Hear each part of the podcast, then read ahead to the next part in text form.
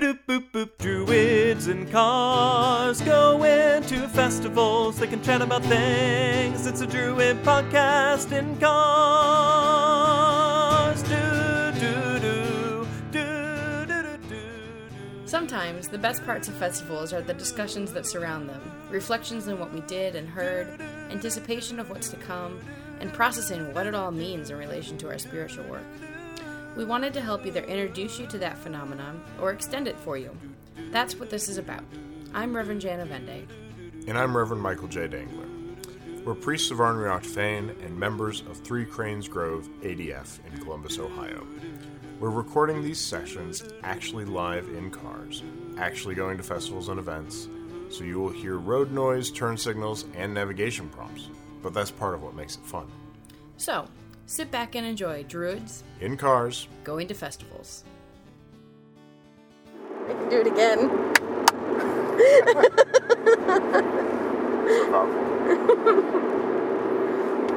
So we talked about in our last episode how to find a patron Or how one comes or to how you. one comes to you. Yeah. And we we kind of ended that episode talking about what happens when things get hard and what happens when you need to end a relationship. And we kind of wanted to cover that in a, a, a broader episode than just trying to tack it on to the end Right, of that. right, right, right. One of the things that I think about, and we've both had experiences where patronage has ended. Mine Right. with Eris and you with Artemis.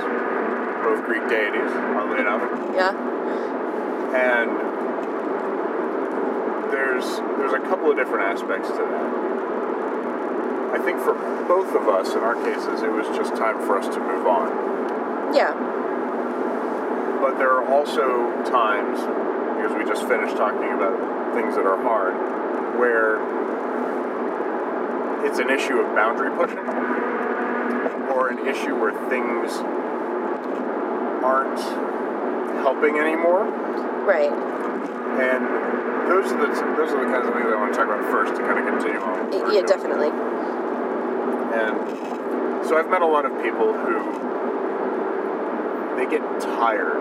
So they, they love their patron, they like working with them, but say they honor the Morrigan and people keep dying around them. And they get to the point where they just can't handle that anymore. Yeah, because, I mean, that's a, It's hard. a lot of shit to handle. Yes. And what I have told a lot of people is if you get to the point where the relationship is not benefiting you,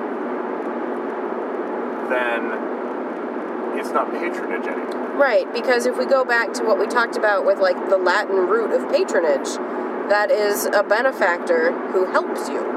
Yes. um, in return for for things that you give them, right? That as you are able, um, but they help you. They do.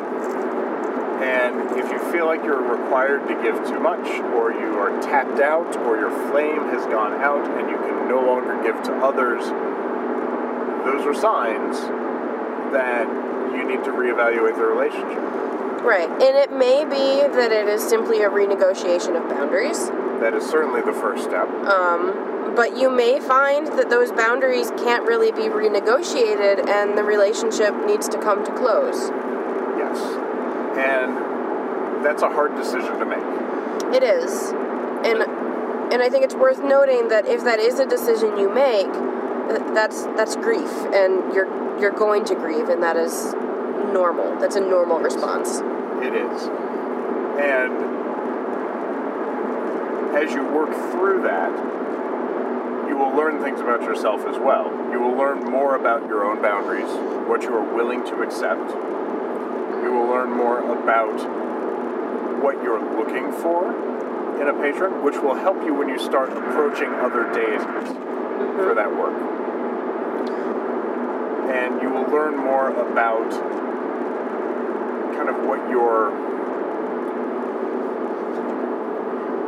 what your idealized patronage relationship feels like and looks like. And having that in mind will go a long way if and when you seek out a new one. Or one seeks you out. Or one seeks you out. Yeah. Yeah. Um, yeah, relationships come to an end. And not always on good terms. And that's okay. Yeah. There's nothing wrong with ending a relationship. And even when your identity is heavily wrapped up in it, hmm I mean, you hang out with the Morrigan enough, you will you will have certain personality traits, I'm sure, and they vary from person to person, but things that are strongly associated with your relationship with them and your friends in the pagan community will know that relationship and Yeah. will see those things in you. And should you go from, I don't know, uh, the Morrigan to the, the flower maiden from Welsh mythology, you might see a big difference. Well, I mean, if you anyone who who knew me a decade or so ago, um, and knew me with Artemis as my primary patron, I mean, that was a very different version of me too. Um, It's the same thing with me and Eris. yeah, and and there were definitely. It's interesting actually talking to people who who I kind of fell out of touch with and have reconnected with, and still think of me as a daughter of Artemis, right? Yeah. Um, and and it's very it's very odd now because I'm not. Um, and and there's just this different personality traits and the different little ticks and I mean like for me walking in the woods is different now than it Yes. was a decade ago because Artemis is no longer a patron. And so that it's like because that is her domain, it is very different for me now. Yeah. When uh, I worked with Eris, obviously being a goddess of chaos and discord, my whole life was very different. It was. I don't even really know how to describe it these days because I don't have the same conception of the cosmos that I used to have. Well, and I think for you, at least my my understanding of it is that when you were elevated, they called it ordained then, right? But when you became a senior priest, um, part of your cosmos shifted, and you were more responsible for order. Yes. Not necessarily responsible for, but that was so vision work and the uh, experience that I've had, the oath that I took, all of those things sort of coalesced around a kind of devotion to gods of order. And so, a goddess of chaos and discord, you know, kind of the odd girl out there. Mm-hmm. And what ended up happening is we did not end it poorly. We did not end it with a way of, oh, you know, I'm going to give you too much, or I'm not going to give you blessing, or, or something like that. Um, and it wasn't even me saying, I don't want to do this work anymore. It was both of us recognizing at about the same time that we were just on different paths Yeah. and it was it was not going to benefit either one of us to continue the patronage relationship. And once again, patronage is about benefit. Yeah. Every side gets something from it, and if you're not all benefiting, it's not a patronage relationship. And what I found is that we just we made better friends. And I, I liken it a lot to a relationship where we just realized we weren't in love anymore and went our separate ways and decided to stay friends. Yeah. And that was cool. And so every so often I will see her in passing. And we'll wave, say hi, sometimes we hang out. I go to the occasional Discordian ritual here and there. and I still enjoy it. I like the energy. I love hanging out with Eris because, man, she is a blast and a half. She's got a great sense of humor, wicked smile, and that red hair. Awesome. Anyway, the the work though that we do together now, should we do work together, is very much. Oh hey, remember the good times? Me too. Let's have a little bit more fun like that, and we'll go our separate ways again. Yeah. and it works out really, really well for me. And it works out really, really well for her. Yeah, for me, it, I don't think that was quite what happened with with Artemis and I. Um, so I intentionally, we, we I, I was going to be getting married, and I know from lore that Artemis is for unmarried girls, right? Yeah. And I'm not saying that in our current culture that married women cannot have a relationship with Artemis or that non women cannot have a relationship with Artemis. But the relationship that I had with her was very much me as maiden. Um, and so we, we both kind of came to this realization me from the side of I cannot get married and, and maintain this level of relationship with you, and her in the you're getting married and there's parts of me you have to let go. Um, and so for me, it was a very conscious decision, and I, I did it as part of a, like, I, I wrote an entire ritual essentially um, breaking those bonds of patronage and then kind of renegotiating our relationship. Yeah. Um, and it was it was a very emotional ritual. I um, I took like a meditative bath, and then um, I ended up bringing some childhood toys, and I ritually destroyed them um, to kind of mark this ending of childhood. In, in ancient Greece, when, when women got married, they would take their toys to the temple of Artemis and leave them there for um, other children to pick up. So so I, I got rid of some important childhood toys to me and ritually destroyed them. And um, I cut my hair.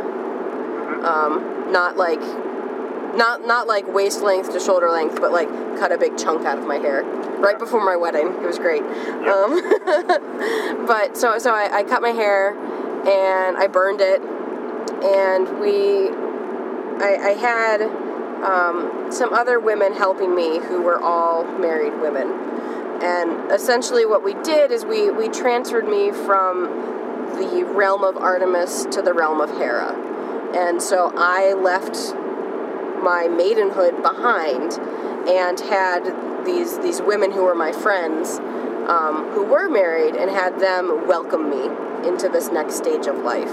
Right. Um, and it was it was very emotional. I mean, it was it was leaving someone who's been your your confidant, your protector, your friend, your sister, your your big sister, like leaving all of that. Um, and what we ended up kind of renegotiating was that I still do a lot of her work. Um, I, I take on a lot of that protective role, and um, and so it's shifted from like her being like really big sister and me being little kid to us being like two sisters that have grown up and now I am older and I am on my own and we still have that relationship. We don't see each other every day. We don't live in the same house anymore. Um, but we we still understand each other and when we see each other it's wonderful. It's great and we still love each other, but it's um, It's a different relationship. it's a very different relationship now than it was. when when Eris and I broke up, I guess it's a not exactly how I'd phrase it, but Yeah. it's a close enough phrase. um, there was a small ritual, but it was not nearly as elaborate as that, um, where I made a final offering and appreciated and thanked and said, "Hey, this is where I am, and I'm here because of you." and all the work that you have put into me has paid off into, into who I am today. And I appreciate all of that work. Yeah. And we each got, I guess, kind of our final offerings, our final blessings from, from the relationship. And we continued on our way.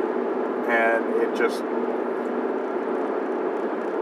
it's just one of those weird sort of relationships, and I have a feeling that I liken it to a romantic relationship in a lot of ways, or for a lot of reasons that mostly revolve around uh, the fact that it's kind of that relationship has always served for me as a template for what I particularly like about being with other people. And I like the joy. I like the freshness of things. I like to um, hang out with people who are far more spontaneous than I am. it's very nice, actually. And so when that relationship ended, I ended it in the way that I would like those kinds of relationships to end.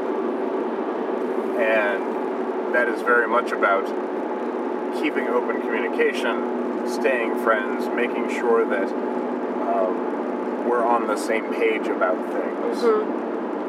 Because the last thing I want to do is, of course, leave hurt feelings or overstep bounds. Right. And so having a good understanding of where that relationship is, for me, was really important. And she was kind enough to, to grant me a lot of that. Yeah, mine definitely wasn't a romantic relationship. Like that's not Well, the no, it wouldn't have been. that's not the metaphor that I would put on that relationship for me, but it, it was it was Artemis. What? well also it was Artemis, but also it was I mean I'm an only child. However, she was my big sister. She still is my big sister, but I've grown up. yes. Um yeah, so it's And for me, Eris is an old flame. It works out great.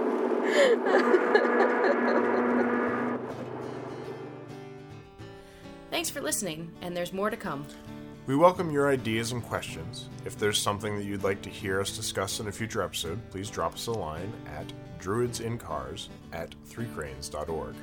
If you would like to donate, you can do so at threecranes.org slash donate. Druids in Cars Going to Festivals is a production of Three Cranes Grove ADF in Columbus, Ohio. Learn more about our grove at threecranes.org and more about Druidry at adf.org. As always, keep circulating the tapes and let us pray with a good fire.